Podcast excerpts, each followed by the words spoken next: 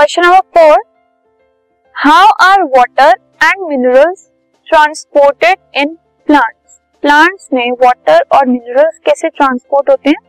सो so, जो एक component है जिसकी वजह से वाटर और मिनरल्स ट्रांसपोर्ट होते हैं in plants they are transported through xylem cells ठीक है? और कहाँ से ट्रांसपोर्ट शुरू होता है? सॉइल से शुरू होता है रूट्स के थ्रू और अल्टीमेटली वो लीव्स पर जाकर खत्म होता है। ठीक है? तो जो रूट्स के जाइलेम सेल्स होते हैं, वो क्या करते हैं? और जो लीव्स के जो होते हैं जाइलेम सेल्स वो सब इंटरकनेक्टेड होते हैं आपस में। ठीक है? और एक कंडक्टिंग चैनल बना लेते हैं, एक ट्रांसपोर्टिंग कंडक्टिंग चैनल बना लेते हैं, जिसकी वजह से जो मिनरल्स और वाटर्स हैं, वो सारे पार्ट पर पहुँच जाते हैं प्लांट के। जो रूट्स हैं रूट के सेल्स वो सॉइल से आयंस क्रिएट आयंस अब्सॉर्ब कर लेते हैं, और उससे क्या होता है? जो कॉन्सेंट्रेशन ऑफ़ आयंस होता है रूट्स का और सॉइल का उसमें एक डिफरेंस क्रिएट हो जाता है। ठीक है? क्योंकि वो सॉइल से अब्सॉर्ब कर लेते हैं।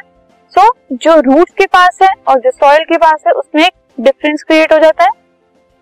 तो इससे क्या होता है? एक स्टेडी मूवमेंट होती है वाटर की जाइलम जाइलम में वाटर की मूवमेंट स्टार्ट हो जाती है। ठीक है? और इसकी वजह से एक ऑस्मोटिक प्रेशर क्रिएट होता है। And water and minerals are transported from one cell to the other by osmosis osmosis मतलब हाई कॉन्सेंट्रेशन से लो कॉन्सेंट्रेशन में वाटर की मूवमेंट ठीक है?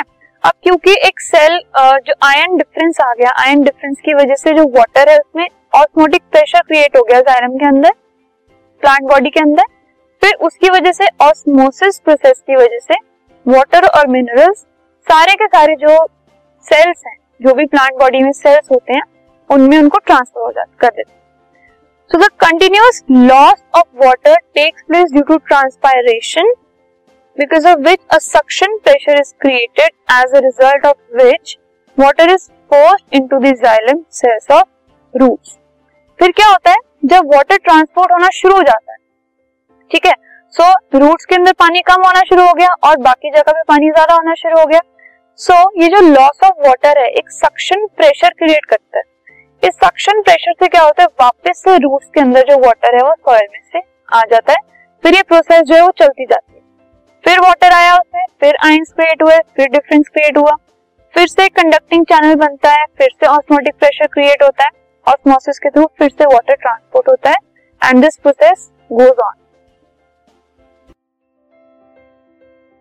this podcast is brought you by Hubhopper Shiksha Abhiyan अगर आपको ये पॉडकास्ट पसंद आया तो प्लीज़ लाइक शेयर और सब्सक्राइब करें और वीडियो क्लासेस के लिए शिक्षा अभियान के यूट्यूब चैनल पर जाएँ।